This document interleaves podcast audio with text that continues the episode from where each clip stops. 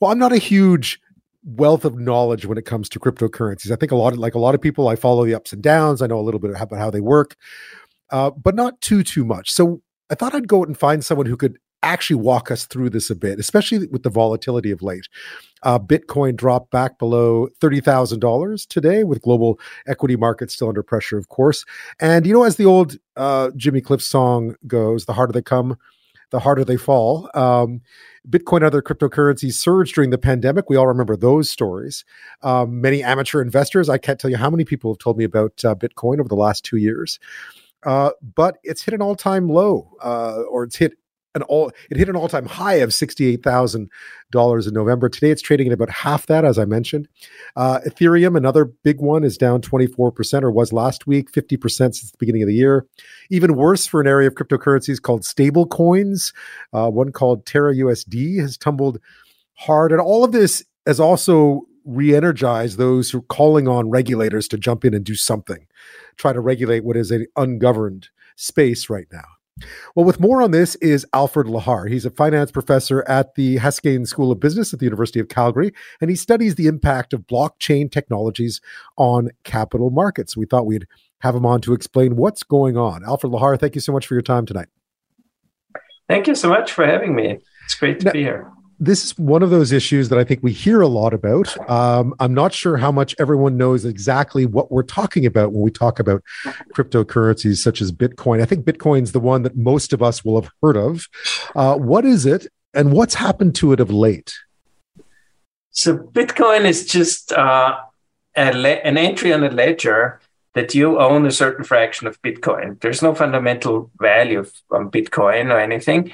And the difference is that this ledger is not maintained by a centralized entity like a bank or a government. It's uh, nobody really controls it. It's just there on the internet, and that's what's unique about Bitcoin.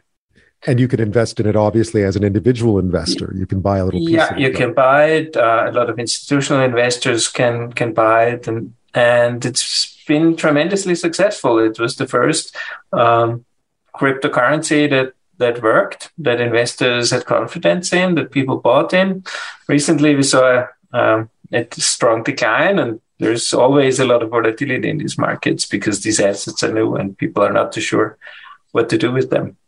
Yeah, tell me a bit about, if you could, about the incredible popularity of Bitcoin, the surge in value of Bitcoin, and then what's happened to it of late, and, and why has it fallen in value so much recently? So I think Bitcoin is popular because it's new, it's an exciting new technology.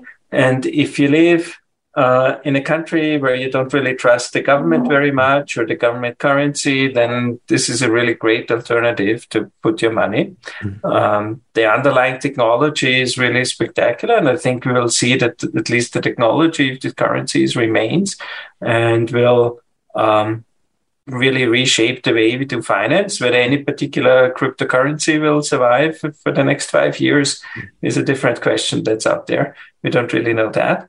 Um, but Bitcoin has been tremendously popular, and a lot of people thought it was kind of the new gold and an inflation hedge. But recently, we've seen that this is actually not really the case. When uh, a lot of other financial markets went down, Bitcoin went down as well. And quite recently, with the failure of the uh, Terra stablecoin, uh, we've seen a spectacular decline also in Bitcoin and in all cryptos for that for that matter. And that was an incident that really reshaped people's beliefs about how this will work. How, how high did Bitcoin get, and how much has it fallen? And and, and my understanding was that it, is it surprising that that the value is is tied to what's happening in broader markets around inflation and so forth? So it is not it is surprising. A lot of people thought well this is has draw similarities to gold because there's no real economic value in bitcoin Is similar to gold. We cannot really do very much with gold except for some industrial uses and there's limited supply, and this is what Bitcoin, what makes Bitcoin very similar. But then recently we've seen that in, in times of financial crisis, investors try to invest in something safe, and that is not Bitcoin. And in part, that's probably because more institutional money flows into these cryptocurrency markets.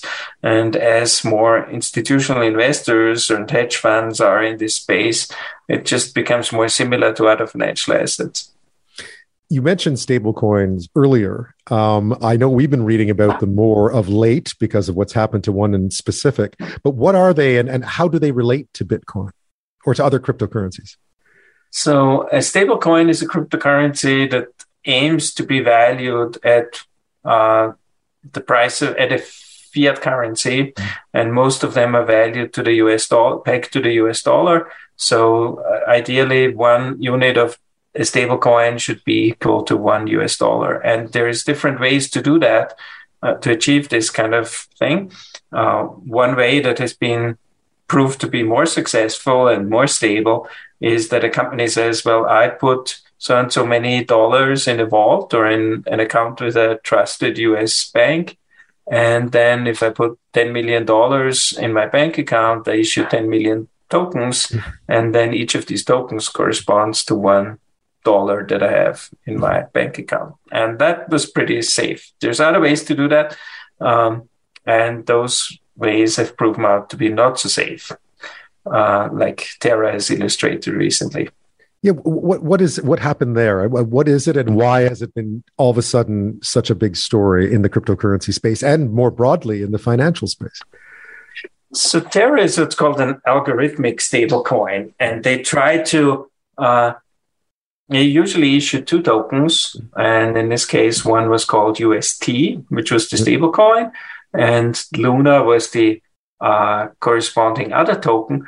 And the idea was that Luna would be volatile and uh, UST would be stable and safe, linked to a dollar. And whatever the price of uh, UST would fall, then people could just uh, uh, redeem that for Luna tokens and on the other hand, if the price of the UST was very high, then people could exchange Luna tokens for new UST um, stable coins. And so one would absorb kind of the volatility of the market and the other token would provide stability.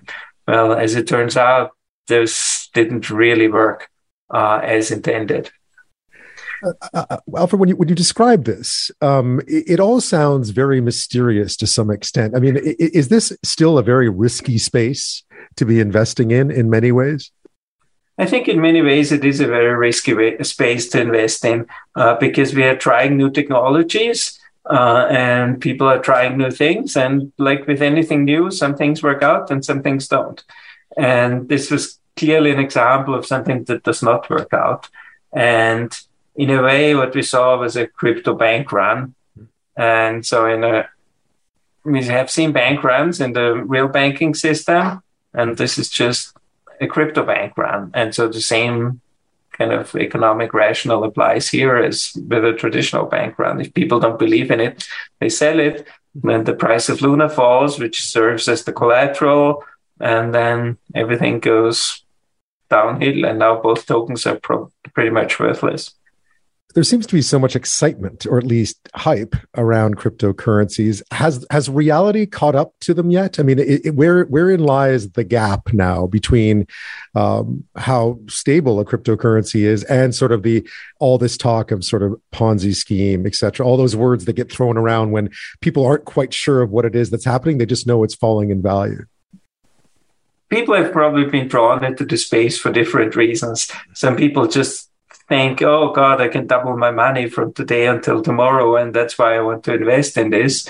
Uh, they see this just as a trading opportunity, like um, baseball cards or something else, and people just like to to try that out. Other people are excited by the technology.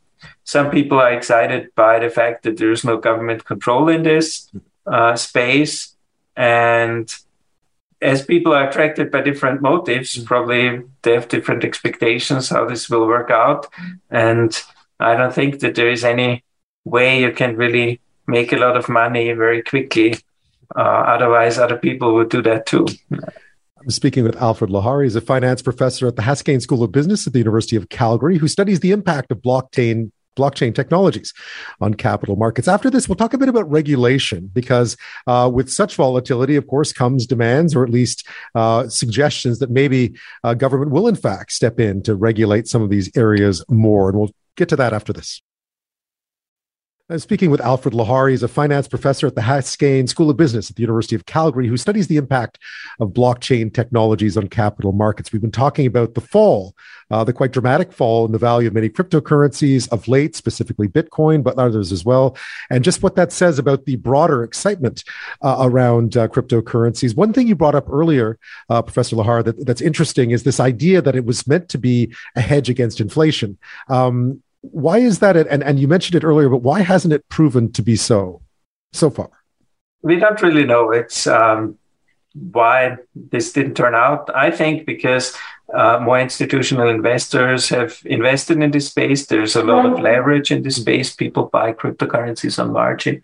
And when the volatility goes up, there's um, on one hand deleveraging and on the other side, we see that um, these institutional investors want to invest in something that's safer. And so that is not crypto. And therefore, we see that uh, it doesn't really work out that well as inflation hedge.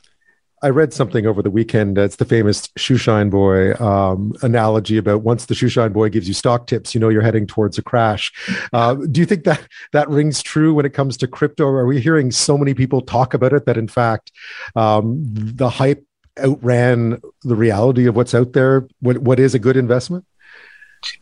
I think there's a lot of hype out there, and it's true. I've got crypto advice from many people uh, that I would never thought are that much into investing, and it is true. Uh, I think there is a lot of hype, a lot of there's probably a bubble in some cryptos, um, but I still think that the underlying technology is really very good. Will reshape the way we do finance. Will save the economy a lot of money. Will contribute to a lot of growth.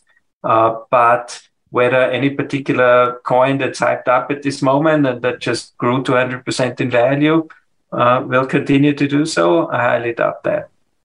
Where do you see the benefits from this? Because clearly you study blockchain technology, you believe in it. Where do you think we, we go from here? It's still very new, uh, honestly. The great real innovation of this is that we can combine computer code and payments. So we can deploy a compute, little computer program on a blockchain and we can trust this computer program. Nobody can change it anymore. So if you think about a website that does some handle some money for us somebody could pull the plug on the website. Or if i don't know if that blockchain uh, that website gets hacked and still does the same thing it did yesterday or not. On the blockchain if we have a computer program deployed there that handles payments we know exactly what that computer program is doing and nobody can change it. It's immutable and so we can trust that. And that allows for a lot of um, opportunities to be there. So, for example, if you buy a house at the moment, we give money to a lawyer. That lawyer holds the money in custody. And um, then once the title is transferred, the lawyer gives the money to another lawyer who pays it to the seller. It's a complicated process, it takes time, it costs fees. Uh, we could automate that on a smart contract on a blockchain. I give my money to a, a computer program. The computer program checks if the land title was transferred. If yes, then it releases the money to the seller. If no, then I get my money back. That's a simple enough pro- problem that a computer program can handle that. And so we don't need a lawyer to hold anything in escrow. Uh, there's a lot of other opportunities where this new technology could save money for the broader economy a lot of things can be done more efficiently. If you are a bank at the moment, you're concerned if you have a mortgage, whether the uh, house owner has a fire insurance. I could provide cryptographic proof on the blockchain that I have fire insurance. I get a little fire insurance token. I deposit that with my mortgage. Uh, the bank can be sure that I have fire insurance. Um, a lot of ways to do things smarter, more efficient instead of paper we can do this on the blockchain, and this will really save uh, a lot of money. So, not just as some sort of get rich quick scheme, but really a much more efficient way of proving of proof of payment, essentially, or at least proof of funds. yes, a much more efficient way to make payments, proof of funds, but also to make conditional payments, right? So I could make, for example, if I'm a shipping company and I can see that uh, an item has uh, been offloaded in the port of Vancouver, that could automatically trigger my payment. And the seller would know that they get paid once the item has been delivered. And I know that I, the item has been delivered before I pay. So it reduces a lot of contractual frictions between parties. And this could make it much more easier to do business. I know part of the appeal, of course, is the lack of regulation. But as this progresses and considering what we've just seen over the last little while with the volatility, do you have any anticipation or do you anticipate that there will be more regulation around around this space than there is right now? It's hard to tell. I think it would definitely be a bad advice for governments to just cramp down on this and outlaw it because the technology is out there. These blockchains exist. You cannot really outlaw them and I think it would just hamper innovation. And this is a great technology that can bring great economic benefits. On the other hand, a lot of people want some kind of regulation. A lot of businesses, large investors want some kind of assurance that whoever they're trading with on the other side is not a drug lord or a terrorist. So um, people are looking for regulation. And I think uh, that we will see hopefully a segmented space where part of that crypto world will become regulated for those people who prefer to be in that regulated space. Uh, but there will always be some segment that is unregulated. And that's also good because then new products can be created there, new ideas can be brought to market. And that is just good for innovation in general. Alfred Lehar, thank you so much for shedding some light on a subject that I think we talk about a lot, but I'm not sure we always fully understand. Uh, thanks so much for your insight. Thank you very much.